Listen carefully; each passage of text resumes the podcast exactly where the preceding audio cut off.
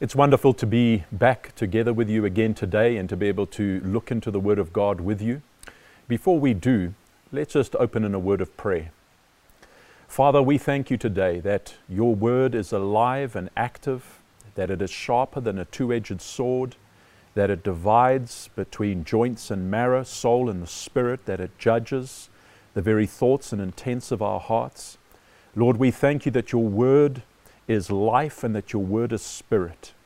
And so, as we come to it today, we ask that you would take your word, that you would minister it to our hearts, to our minds, that you would strengthen us in our faith, that you would challenge us, and that, Lord, you would mold us into that which you have called us to be. And so we thank you, Father, for this in advance. In the name of Jesus Christ. Amen. I want to look into one of the most powerful passages of Scripture in the New Testament. And uh, it's a passage of Scripture that was written to believers, it was written to people specifically who have faith. And it was written by the Apostle Peter, one of the pillars of the church, uh, the lead apostle, one could say, of the Lord Jesus Christ. And in it, we, there are many vital truths that are revealed to us truths that will help us to understand the gospel better and that will also equip us to share that gospel with other people and to live the kind of life in the light of the gospel that God has called us to live. And so I want to have a look at this passage. I want to read it with you today. It's in 2 Peter, and we're going to read chapter 3, the whole chapter from verse 1 to verse 18. 2 Peter chapter 3 verse 1 to 18. I'm going to be reading from the NIV translation. Dear friends, this is now my second letter to you. I have written both of them as reminders to stimulate you to wholesome thinking. I want you to recall the words spoken in the past by the holy prophets. That's referring to the Old Testament prophets. And the command given by our Lord and Savior through your apostles. Above all, you must understand that in the last days, that's the times in which we live today, scoffers will come, scoffing and following their own evil desires. They will say, Where is this coming he promised? Ever since our ancestors died, everything goes on as it has since the beginning of creation. But they deliberately forget that long ago, by God's word, the heavens came into being, and the earth was formed out of water and by water. By these waters also, the world at that time was deluged and destroyed. By the same word, the present heavens and earth are reserved for fire, being kept for the day of judgment and destruction of the ungodly. But do not forget this one thing, dear friends with the Lord, a day is like a thousand years, and a thousand years are like a day. The Lord is not slow in keeping his promise, as some understand slowness. Instead, he is patient with you, not wanting anyone to perish, but everyone to come to repentance. But the day of the Lord will come like a thief.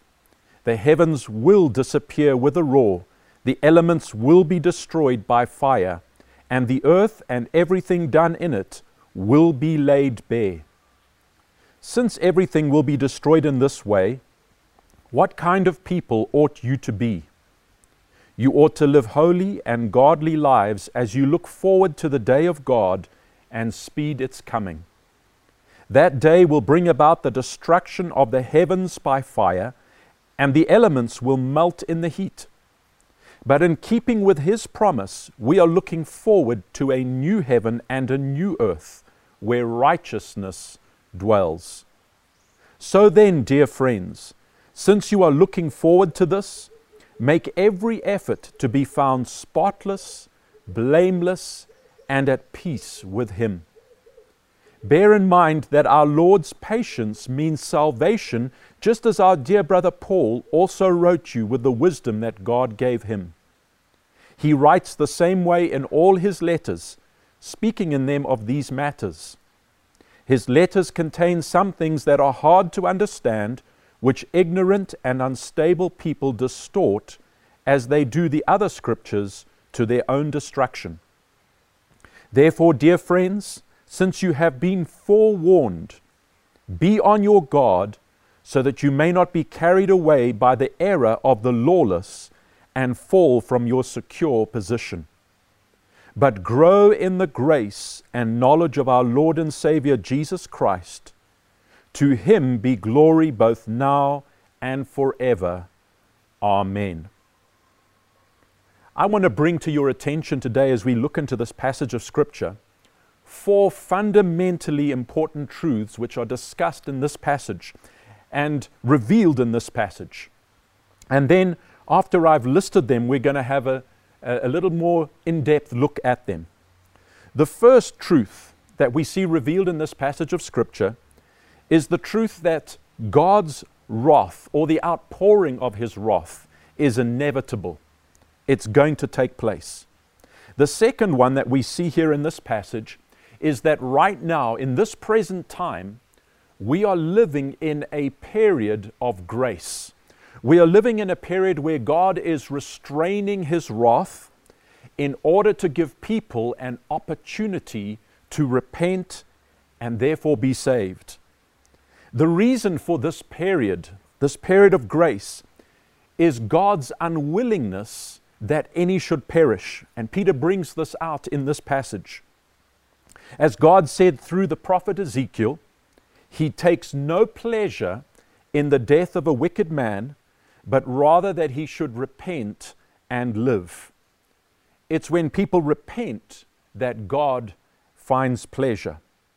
The third truth that we see in this passage, which I want to just bring to your attention, is that Peter says that there will be a time when men will scoff at the Word of God and that they will ridicule the warnings that the Word of God gives us, which speak towards the coming of God's wrath upon the ungodly.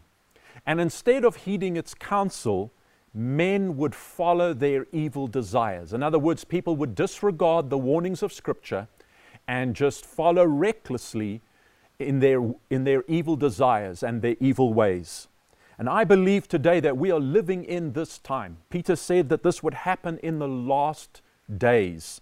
And we are living in that time where men are scoffing at the Word of God, paying no attention to it, totally and completely disregarding it, ridiculing it, even though everything that is written in it is surely going to come to pass.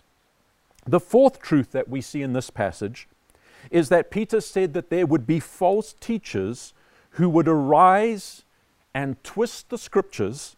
And in particular, he mentions the teachings of the Apostle Paul.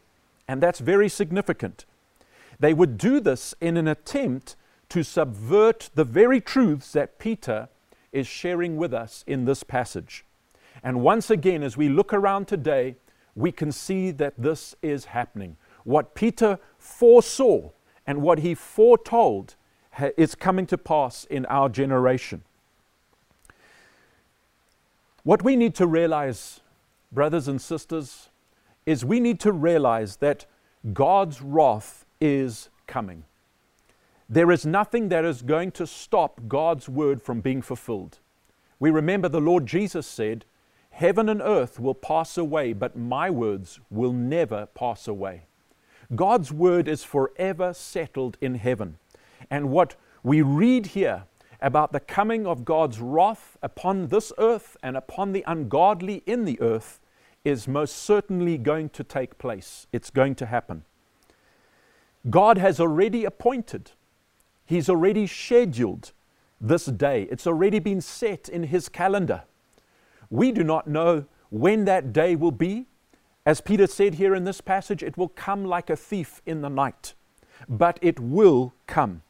And we're moving ever closer to that day with every passing moment of time. We're warned about this day throughout Scripture. This is one of the great themes of Scripture, is that there will be a day of wrath. There will be a day of reckoning. There will be a day where God will judge sin and sinful men. Let's just look at some scriptures, starting in the Old Testament, just a few of the many, and uh, let's just see what scripture has to say about this. The first one is in Isaiah chapter 24, verse 1 to 3. Isaiah says this See, the Lord is going to lay waste the earth and devastate it. He will ruin its face and scatter its inhabitants. It will be the same for priest as for people, for the master as for his servant, for the mistress as for her servant, for the seller as for buyer, for borrower as for lender, for debtor as for creditor. In other words, God's not going to make any distinction between what social status people have or how rich or poor they are. Isaiah says the earth will be completely laid waste and totally plundered. And then he says, The Lord has spoken this word. This is not the words of man, but the word of God. In Isaiah chapter 13, verse 9 to 12, we read this See, the day of the Lord is coming, a cruel day with wrath and fierce anger, to make the land desolate and destroy the sinners within it. The stars of heaven and their constellations will not show their light. The rising sun will be darkened, and the moon will not give its light. I will punish the world for its evil, the wicked for their sins. I will put an end to the arrogance of the haughty, and will humble the pride of the ruthless. I will make people scarcer than pure gold, more rare than the gold of Ophir. In Nahum chapter 1, verses 2 and 3, we read this The Lord is a jealous and avenging God. The Lord takes vengeance and is filled with wrath. The Lord takes vengeance on his foes and vents his wrath against his enemies. The Lord is slow to anger, but great in power. The Lord will not leave the guilty unpunished. In Zephaniah chapter 1, verse 2 to 3, we read this I will sweep away everything from the face of the earth, declares the Lord. I will sweep away both man and beast. I will sweep away the birds in the sky and the fish in the sea, and the idols that cause the wicked to stumble. When I destroy all mankind on the face of the earth, declares the Lord. In verse 18 of the same chapter, we read, Neither their silver nor their gold will be able to save them on the day of the Lord's wrath. In the fire of his jealousy, the whole earth will be consumed, for he will make a sudden end of all who live on the earth. In Malachi chapter 4, verse 1 to 2, it says, Surely the day is coming, it will burn like a furnace all the arrogant and every evildoer will be stubble, and the day that is coming will set them on fire, says the Lord Almighty. Not a root or a branch will be left to them. But for you who revere my name, the Sun of Righteousness will rise with healing in his rays, and you will go out and frolic like well fed calves. Even the Apostle Paul, the great apostle of grace, wrote this in Romans chapter 2, verses 4 to 11. Are you showing contempt for the riches of his kindness, forbearance, and patience? Do you not realize that God's kindness is intended to lead you to repentance? But because of your stubborn and unrepentant heart, you are storing up wrath against yourselves for the day of God's wrath, when his righteous judgment will be revealed. God will repay each person according to what they have done. To those who by persistence in doing good seek glory, honor, and immortality, he will give eternal life. But for those who are self seeking and who reject the truth and follow evil, there will be wrath and anger. There will be trouble and distress for every human being who does evil, first for the Jew, then for the Gentile. But glory, honor, and peace for everyone who does good, first for the Jew, then for the Gentile. For God does not show favoritism. In Paul's letters to both the Ephesians and the Colossians, he warned them that the wrath of God is going to come upon the sons of disobedience. In 2 Thessalonians chapter 1 verse 7 to 10, Paul wrote this. He said, When the Lord Jesus is revealed from heaven in blazing fire with his powerful angels, he will punish those who do not know God and do not obey the gospel of our Lord Jesus. They will be punished with everlasting destruction and shut out from the presence of the Lord and from the glory of his might on the day he comes to be glorified in his holy people and to be marveled at among all those who have believed. This includes you because you have believed our testimony to you. All of these passages that we've read say the same thing that we see Peter saying here in 2 Peter chapter 3. And even in this chapter, we see Peter referring us back to the writings of the holy prophets. Many people today, when we read the writings of the prophets of the Old Testament, say, but that's just the Old Testament. It's not relevant to us today. We're in a new dispensation. But we see Peter referring people who had faith in Jesus Christ, who were a part of the new covenant, back to the writings of the prophets. And it was from the writings of the prophets that Peter drew much of what he was writing and sharing with us here in this passage in 2 Peter chapter 3. You see, God has made it very clear that his wrath is coming. It's not a matter of if, it's a matter of when. Why is his wrath coming? His wrath is coming because God is a just and righteous God. We must never forget that.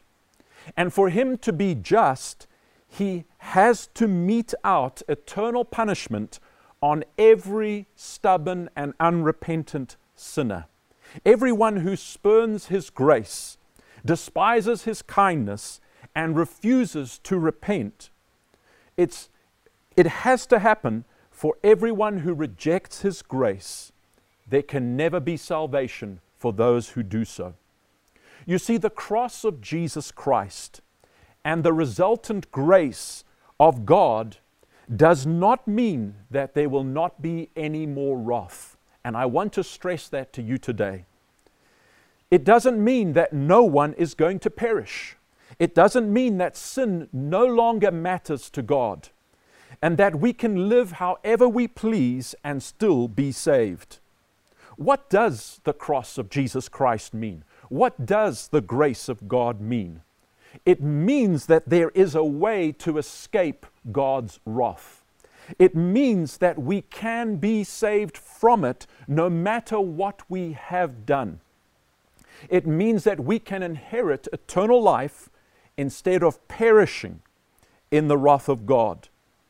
What is this way of escape that the cross of Jesus Christ and the grace of God has opened up for us? As Peter said in this passage, it is the way of repentance.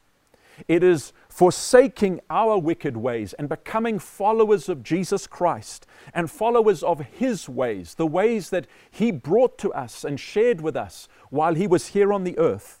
That is the way that we pass from death to life. As somebody does that, as somebody forsakes their way of life and embraces Jesus Christ's way of life, they move out of the realm of God's wrath into the realm of God's blessing and favor. As we would say, they are saved. You see, although God is a just God who must and who will punish sin and destroy sinners, He is also a loving God who does not take any pleasure in the destruction of a sinner. As it says in 2 Samuel chapter 14 and verse 14, God devises ways so that a banished person may not remain banished from him. And this is exactly what God has done through Jesus Christ, through the cross of Jesus Christ, through the shedding of his blood. He has made a way for all who will believe in Christ and turn in repentance to him to escape the punishment that their sins deserve. Through Jesus' death on the cross, Jesus our Lord has provided a just and legal way for God to forgive and justify everyone who believes in him and obeys him, and save them from the terrible wrath that is coming upon the world, and instead give them eternal life. That's what the whole gospel is about. And so, if we don't understand the reality of God's wrath, we can never understand the, the, the truth of the gospel and the wonder of His grace. John chapter 3, verse 16, this so much quoted and well known verse says, For God so loved the world that He gave His only begotten Son, so that whoever believes in Him might not perish, that's referring to God's wrath, but have eternal life. Not only has God's love and His grace provided a way of escape, but in His grace, He is giving the people of this world an opportunity at this present time to hear this truth, to hear this gospel, and repent, and so be saved. It's God's grace that has provided this way of escape, and it's God's grace that is giving us time to accept that way and walk that way. Instead of just destroying us, which God had every right to do, He has chosen to be very patient and long suffering with us, and He's chosen to show us His kindness during this time of grace. And this is why we read in the scripture that God sends His rain upon both the just and the unjust that he causes the sun to rise on both the wicked and the righteous. Why does he do this? He is desiring to lead people to repentance so that he might not destroy them. We've got to understand God's heart in this. God's desire is not for the destruction, even of the most wicked person, but for their salvation. He desires all of us to have eternal life. As the Apostle Paul said in Romans chapter 2 and verse 4, the goodness and kindness of God is intended to lead us to repentance. That's God's purpose in this time. God is reaching out to us. God is giving us a testimony of what He is like so that we might turn to Him in repentance. He's giving us time and He's hoping that we will accept His offer the free gift of eternal life through Jesus Christ. The chapter of uh, Luke, chapter 15, where we read three parables. And one of the parables is the parable of the prodigal son, and I think we're all familiar with that parable. There's also the parable of the lost coin and the lost sheep. And what we see in all three of those parables in Luke chapter 15 is that the Lord is showing us the heart of God. The heart of God, the desire of God, is that every sinner would come to this place of repentance, that they would forsake their wicked ways, that they would embrace the way of Christ, that they would follow Him and obey Him and serve God faithfully so that they might not have to be destroyed but inherit eternal life. That's God's heart. And that's why the Lord Jesus said that there is more rejoicing in heaven over one sinner who repents than over 99 who do not need to repent. That's why he told that parable of the prodigal son, where when the prodigal son came to his senses and turned back to his father, the father ran out to meet him and threw his arms around him and kissed him and, and sacrificed, slaughtered that fatted calf, threw a great party, and put his best robes upon him. You see, that is God's desire. That Father represents God's heart. God's desire for every single human being is that we would turn to Him in repentance and escape the wrath that He has to bring upon this world and upon the unrepentant sinner. But you know what's happened? Instead of us interpreting the time in which we live, where we are experiencing God's kindness and His goodness, this time of grace, this time where He's giving us opportunity to repent, instead of interpreting His long suffering and His goodness and kindness in the, in the light that we've been talking about, with the understanding that it is designed and it is given to bring us to repentance so we might be saved, do you know what men have done?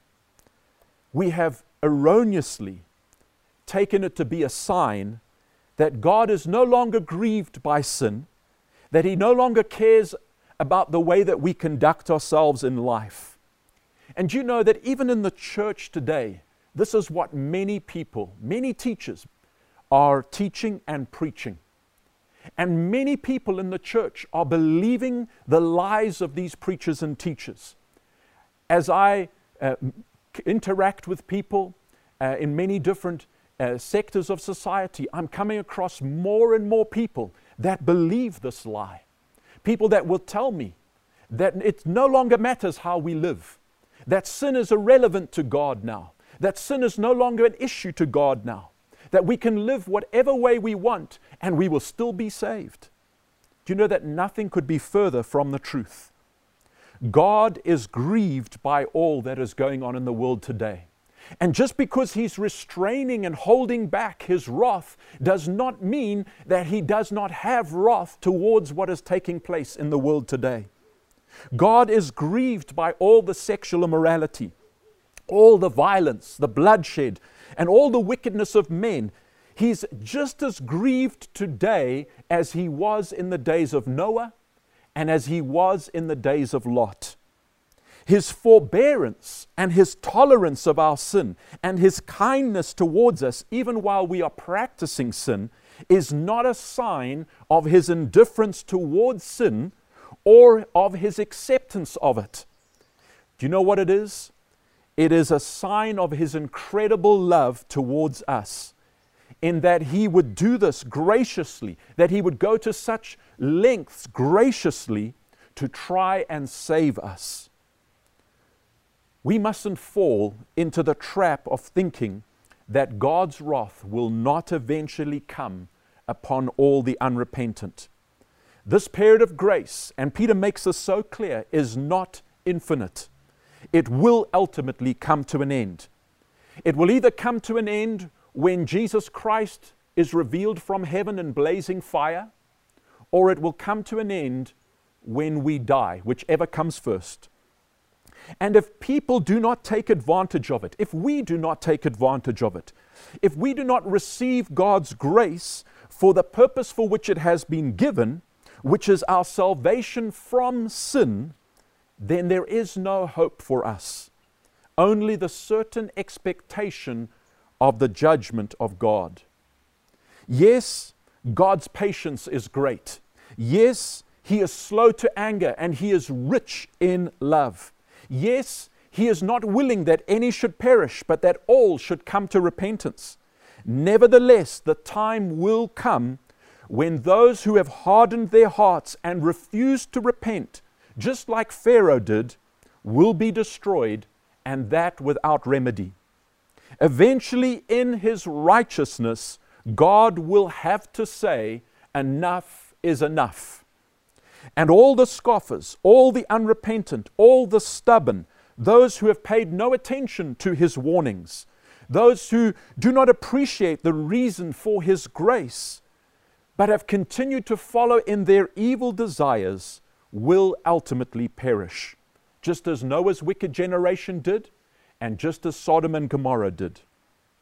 At that time, the only ones that are going to be left will be the righteous, those who have believed the word of God and have trembled and repented when they heard it, those who, like Noah, have obeyed it in holy fear and like Lot, were grieved in their righteous souls when they saw all that the ungodly were doing and heard all that they were saying around them. The only ones who will remain are those who live holy and godly lives in the light of the certainty of the coming of the day of God. Those who make every effort to be found spotless, blameless, and at peace with Him on that day. They alone will inherit the new creation of God, where there'll be no pain, no sorrow, no death, no more curses, no more evil, where there will just be blessing and light and life forever. Church, in the light of all these words, let's take heed to what, what, we've, what we've read. Let's take heed to the instructions that Peter gives. Let's do what he says. Let's make sure we do not believe or follow any so called teacher of God's word, preacher of God's word, who would have us to believe anything different to what we've been reading in this passage today. Let's not pay attention to anyone who is twisting Paul's teaching on grace and attempting to turn it into a license for sin instead of a power to set us free from sin. Anyone who says to you that sin is no longer an issue to God is lying. Anyone who says to you that the way we live is irrelevant, it doesn't matter to God anymore because of the cross, because of Jesus' death, because of God's grace, is lying to you. Anyone who says that the way we conduct ourselves in lives as believers has no bearing on salvation is lying to you. No matter how convincing their argument sounds, or how likable they may be, or how successful they may appear, we must not listen to that kind of teaching because it will destroy us. We can see what Peter wrote, and we need to conduct ourselves in the way he told us to. Why? Because God's wrath is coming. Listen to what he said. Let me just read verse 11 and verse 14 to you again.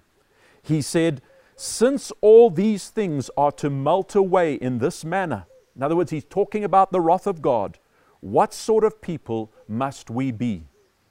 Remember, he's talking to believers here. We must conduct our lives in holiness and godliness. Verse 14, he said, Therefore, dear friends, since we are waiting for these things, he's referring to that which is coming, the new heaven and the new earth which God has prepared for those who do repent. He says, Strive to be found. Notice that word, strive to be found at peace, without spot or blemish, when you come into his presence. In verse 17 and 18, Peter said this, and I want to leave you with these words today. He said, Dear friends, since you have been forewarned, be on your guard, so that you may not be carried away by the error of the lawless and fall from your secure position. It's possible. It can happen to us. We can be carried away by the error of the lawless. We can fall from our secure position. Peter says this is what we must do. We must grow in the grace and knowledge of our Lord and Savior Jesus Christ. To him be glory both now and forever. Amen. Let's pray. Father, thank you for your great love for us, your great love for humanity, your great love for the ungodly, for sinners, that you would send your only begotten Son to die for us, to make a way for us to be saved to make a way for us to be forgiven, to be justified, to make a way for us to escape your wrath, which we so deserve. Thank you, Father, that you, out of the goodness of your own heart, in your great love, in your richness of mercy, have done this for us. Thank you, Father, that you have given us time and that you are giving us time, that you're giving the people of this world time to hear this truth and repent, to turn back to you, to forsake the wicked ways which will bring your wrath. Father, thank you that you will forgive us when we do so. You will wipe away our guilt. You will take away our sin, and you will declare us righteous. Thank you, Father, for the hope that the cross of Jesus has brought to us that the shedding of his blood has, has, has given to us the hope of eternal life, the hope of inheriting the new heaven, the new earth, the kingdom of God, the hope of this life, this abundant life which He came to bring. Father, thank you that you did not appoint us to suffer wrath, but to receive salvation through our Lord Jesus Christ.